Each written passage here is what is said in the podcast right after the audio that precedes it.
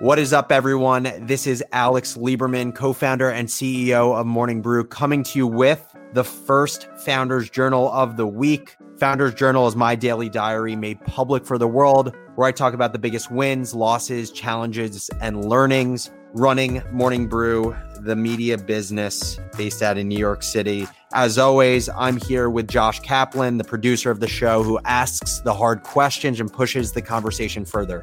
Today, we are reflecting on just over a year since we hired a head of sales at Morning Brew and reflecting on what it takes to build a sales org. Let's uh let's hop into it. Can you paint a picture of what was happening a year ago this week?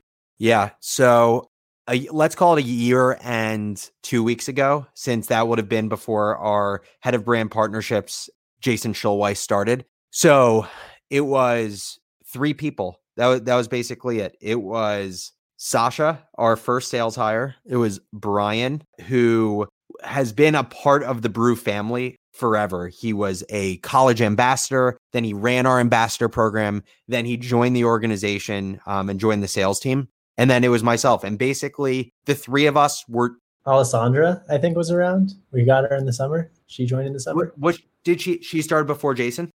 I think so because she just graduated and then immediately went right into the job. That's true. So okay, uh, so it was Alessandra, Sasha, Brian, and myself. Let me know if I missed anyone, but basically it was four of us. And up until that point, sales at Morning Brew was pretty simple. There, there was no different people touching different parts of the sales cycle. There, there wasn't kind of like specialists. Everyone was a generalist, everyone was doing everything. So, you know, when you talk to people in sales or sales organizations, you'll hear about things like pre sale, post sale, account managers, sellers. You'll hear about tiers in sellers, you know, everything from SDRs to sellers to senior sellers to sales directors to CROs. None of that existed. And why didn't any of that exist? I think partially because I was never trained in sales, so I had no idea how to build a sales org. And I think the other reason was is we were simply too small to divide things out in such specific swim lanes at that point. And so as I reflect on basically a year since being involved in sales and seeing where the sales org has grown, what I have realized is I am so thankful that we hired someone with more expertise with more years of experience, who has seen more in media sales, because it would have been an absolute train wreck if I continued to run our sales team. One, because I didn't have the knowledge, and two, to truly scale sales org is like two jobs. And what I realized is it takes very different skills. You know, I've always felt very confident in my ability to sell Morning Brew. I truly believe that I can sell our brand and I can sell our audience to anyone on planet Earth that is willing to listen to me. And I think for the longest time, I, I conflated my ability to sell Morning Brew with the ability to scale a sales org and to think strategically about sales. But I th- actually think those are very different things.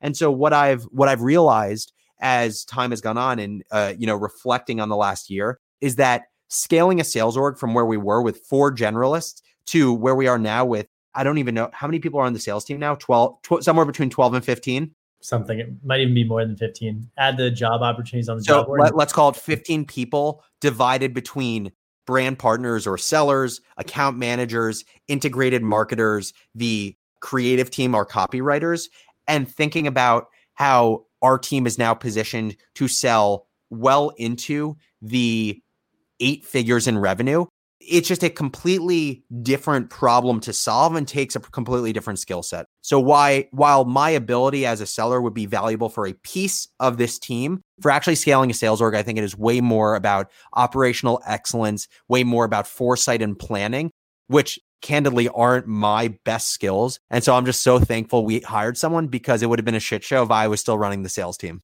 Okay. And then you've now spent the past year not being fully focused on sales and monetization how, how do you look at where your time is spent and how much you're doing versus thinking and and how that changes because Jason is on the team? Yeah, I mean, first, what I'll say is it, it is so wild now to hear about people being hired that I wasn't like intimately involved in the hiring process or to get the, you know, our revenue team, uh, the sales team sends a roll up report of everything that happened in the previous week and seeing us receiving RFPs from massive brands. And like back in the day, you know, I would have seen that and like literally done a lap around whether it was Yeah, a house. the sound that you actually make. What do you say? The sound that you would actually make when a Yeah, big so deal the, the sound that I would actually make if we won a deal or got a big RFP would be if anyone's a SpongeBob fan, when he goes jellyfish hunting, I would go. But now I don't know about these deals. I find out about them after the the fact. So on one side, it's super exciting because we've brought really good people in to do a better job than I would have done. But also at times it's like it's crazy that I'm seeing stuff long after the fact, after something happens. Your question was how has my job evolved? I would say my focus, very simply, is on the barbell of the business.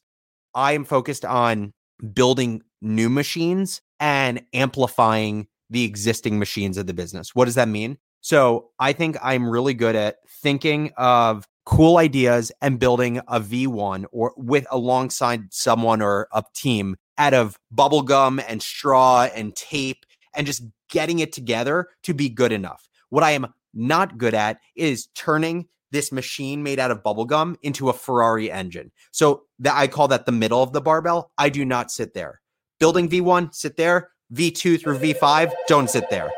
And then the other part of the barbell that I think about is being the top of funnel for opportunities in the business. What I mm. think, again, going back to what I believe I was well qualified to do in the early days of Morning Brew sales, it is storytelling and it is convincing everyone why they need to get in front of our audience. And so I think, like the early days, the more I can spend my time acting as a top of funnel for brands to know about Morning Brew or for prospective employees to know about Morning Brew and want to work there, that is also where my time is best spent. So it's on the barbell, it's new machines, and it's amplification of the great stuff our people are doing. Do you want to give a prediction of one year from now? This this is crazy. This landline just is going off nonstop, and I think eh, at least eighty percent of them are spam callers. One sec. Uh, prediction about what? Do you want to give one prediction from a year from now and we'll, we'll reassess, or do you want to? Uh, let's do one prediction, then we'll close out for the day. Yeah, I mean, my prediction a year from now is I'll give two predictions. One is that the vast majority of Morning Brew's advertisers are performance marketers. That means that it is, let's use the example I'm, I'm wearing Allbirds right now. It is XYZ marketer at Allbirds saying, We are going to run an ad in Morning Brew and we expect it to generate a certain amount of sales. And we're going to compare how you did versus Facebook, Instagram, and all the other platforms. That is, that I would say is our typical advertiser. What is not our typical advertiser is Lexus coming to us and saying, We want to change the uh, emerging business leaders' perception of Lexus. We want to do a full 360 campaign with you so that in the three week period of time, five years in the future, your reader is going to think about Lexus when they're making a car buying decision. A year from now, I believe 50% of our advertisers will look like Lexus and 50% will look like Allbirds. Whereas right now, 90% looks like Allbirds, 10% looks like Lexus.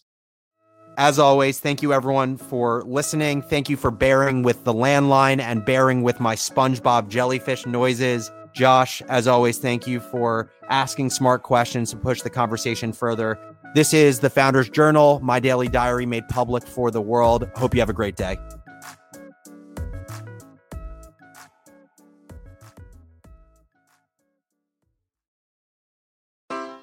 Take your business further with the smart and flexible American Express Business Gold Card. It offers flexible spending capacity that adapts to your business.